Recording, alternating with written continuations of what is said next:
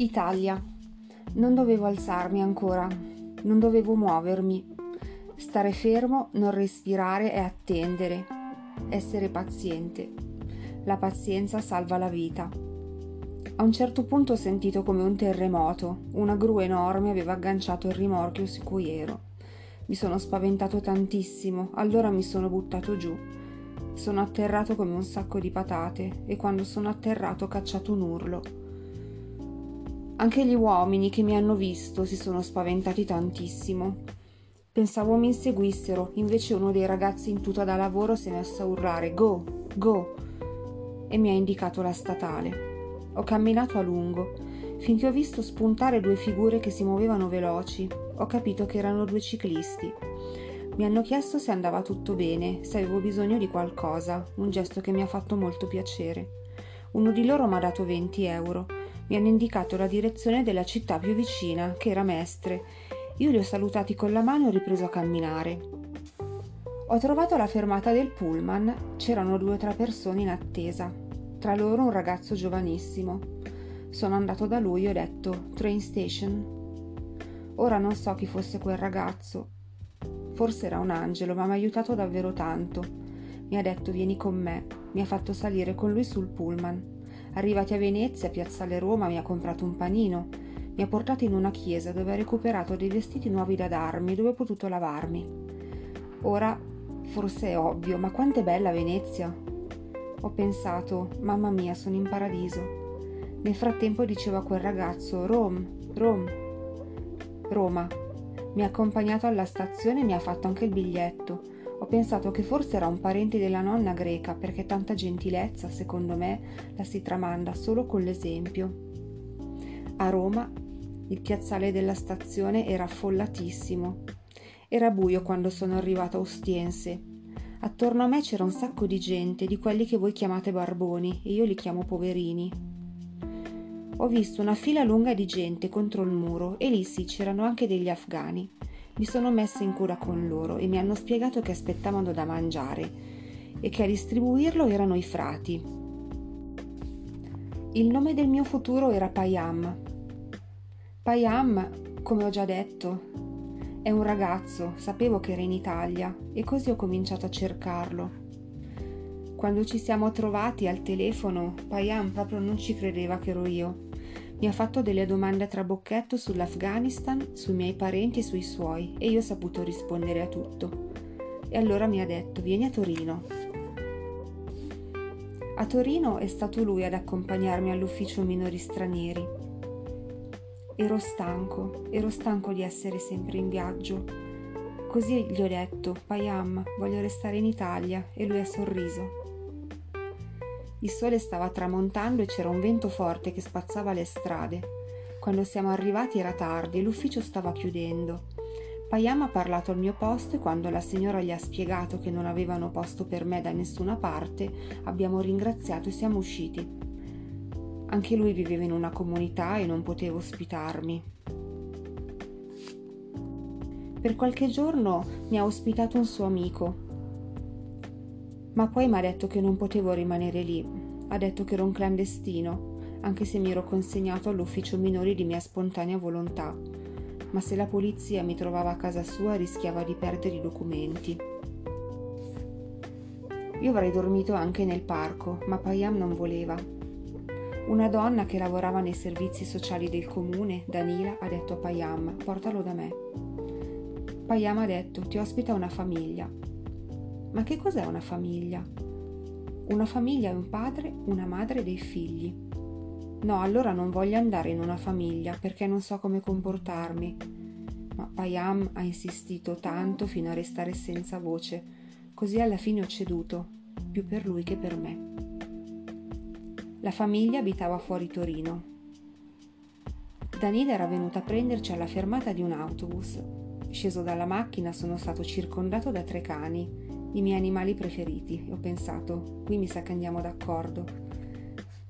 Marco era il padre, Danile era la madre, i figli Matteo e Francesco. Sono stato da loro finché un giorno si è liberato un posto in comunità e ci sono andato con le mie gambe. Mi avevano detto che sarei stato tranquillo, E io sì, potevo anche stare tranquillo, ma era il posto a non essere tranquillo. Sembrava un carcere. Per carità, apprezzavo tutto. Era pur sempre un posto pulito e caldo e per cena c'era la pasta asciutta. Ma io volevo lavorare o studiare. Invece per due mesi sono rimasto senza fare nulla, senza parlare, visto che ancora l'italiano non lo conoscevo, anche se tentavo di studiarlo sui libri che mi avevano fatto avere Marco e Danila. L'unico svago era guardare la televisione in silenzio non potevo ricevere visite, neppure da Daniele Marco, ma loro si sono preoccupati.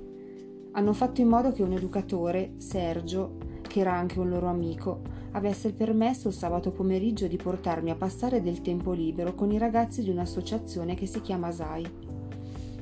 Alla SAI c'era Payam, che mi ha preso per mano e mi ha portato da tutti dicendo il mio nome e cognome. C'era anche Danila, così ho potuto parlarle e dirle che grazie, io in quel posto ero riconoscente ma che non ci stavo poi tanto bene e che non ero venuto fino in Italia per mangiare, dormire e guardare la televisione. Io volevo studiare e lavorare. La settimana dopo Danila mi ha preso da parte a bassa voce, mi ha chiesto se mi sarebbe piaciuto andare a stare da lei, che di spazio ce n'era e che se mi faceva piacere quello spazio poteva essere anche mio. Ho risposto che non solo mi sarebbe piaciuto, ma che era una cosa fantastica. Qualche giorno dopo, giusto il tempo di sbrigare le pratiche, sono venuti a prendermi in comunità. Mi hanno spiegato che si trattava di un affidamento, cioè che avevo una casa, una famiglia, tre cani, una camera e anche un armadio dove mettere i vestiti. Saremmo voluti bene e questo l'ho capito da solo. Così è cominciata la mia seconda vita. Il primo problema è stato la lingua. Tutti ci siamo concentrati perché imparassi l'italiano meglio. Volevo andare a scuola e preso dall'euforia ho scelto ben tre corsi di italiano. Così a giugno ho dato l'esame di terza media, anche se i professori all'inizio non volevano perché dicevano che era troppo presto. A settembre mi sono iscritto alla scuola superiore, una scuola per operatore dei servizi sociali. Ricordo che il primo anno mi sono trovato male con i compagni, perché a me piaceva un sacco andare a scuola. Per me era un privilegio. Studiavo tantissimo e se prendevo un brutto voto andavo subito dagli insegnanti a dire che volevo recuperare. E ai miei compagni dava un sacco fastidio e mi chiamavano secchione. Dopo è andata meglio, ho fatto amicizia. Ho imparato anche molte cose che mi hanno costretto a vedere la vita con occhi diversi, come quando ti metti un paio di occhiali da sole con le lenti colorate. Ero alla fine della seconda superiore quando è arrivata una lettera a casa che diceva che dovevo presentarmi a Roma per incontrare la commissione che avrebbe stabilito se potevo ottenere il permesso di soggiorno come rifugiato politico. Un giorno quindi sono partito in treno con Marco e Danila e ho fatto al contrario la strada che avevo fatto per arrivare da Roma a Torino. Ci siamo presentati puntuali in questo palazzo.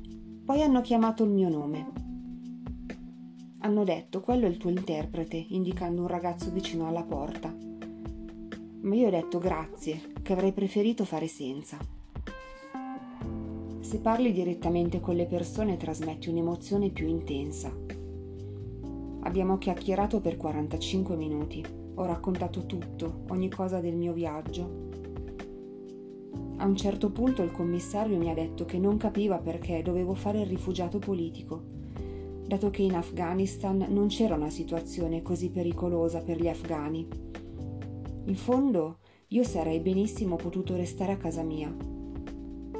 E allora ho tirato fuori il giornale. Era un quotidiano di pochi giorni prima ho indicato un articolo. Il titolo era Afghanistan. Bimbo talebano sgozza una spia. Il giornalista raccontava di un ragazzino senza nome che era stato ripreso dalle telecamere mentre tagliava la gola a un prigioniero urlando all'Akbar. Nel video si vedeva il prigioniero, un uomo afghano, ammettere le proprie colpe davanti a un gruppo di militanti, fra cui c'erano molti adolescenti, Quindi la parola passava al boia, un ragazzino davvero piccolo, con addosso una giacca mimetica di alcune taglie troppo grande. È una spia americana, diceva il ragazzino, armato di coltellaccio rivolto alla telecamera. Gente come questa merita la morte. A quel punto un talebano sollevava la barba del condannato mentre tutti urlavano Allah Akbar, Dio è grande, e il ragazzino affondava la lama e sgozzava l'uomo. Ho detto, sarei potuto essere io quel ragazzino. Qualche giorno dopo mi hanno detto che il permesso di soggiorno come rifugiato politico mi era stato concesso. È stato durante il terzo anno delle superiori che ho pensato fosse giunto il momento di provare a contattare mia madre. Una sera ho ricevuto una telefonata. Il padre del mio amico mi ha salutato, sembrava vicinissimo. Mi ha raccontato che era stato difficile trovare la mia famiglia perché era andata via da Nava e si era trasferita in un villaggio dall'altra parte della valle. Ma alla fine c'era riuscito. Poi ha detto aspetta. Voleva passarmi qualcuno al telefono. E a me si sono riempiti gli occhi di lacrime perché avevo già capito chi era quel qualcuno. Ci parlavamo per la prima volta dopo otto anni. Quei sospiri e quei pianti erano tutto quello che un figlio e una madre possono dirsi dopo tanto tempo. In quel momento ho saputo che era ancora viva e forse lì mi sono reso conto, per la prima volta, che lo ero anch'io. E Nayatollah ha finito di raccontare la sua storia poco dopo aver compiuto 21 anni la data del suo compleanno l'ha decisa la questura, primo settembre. Ha appena scoperto che nel mare ci sono davvero i coccodrilli.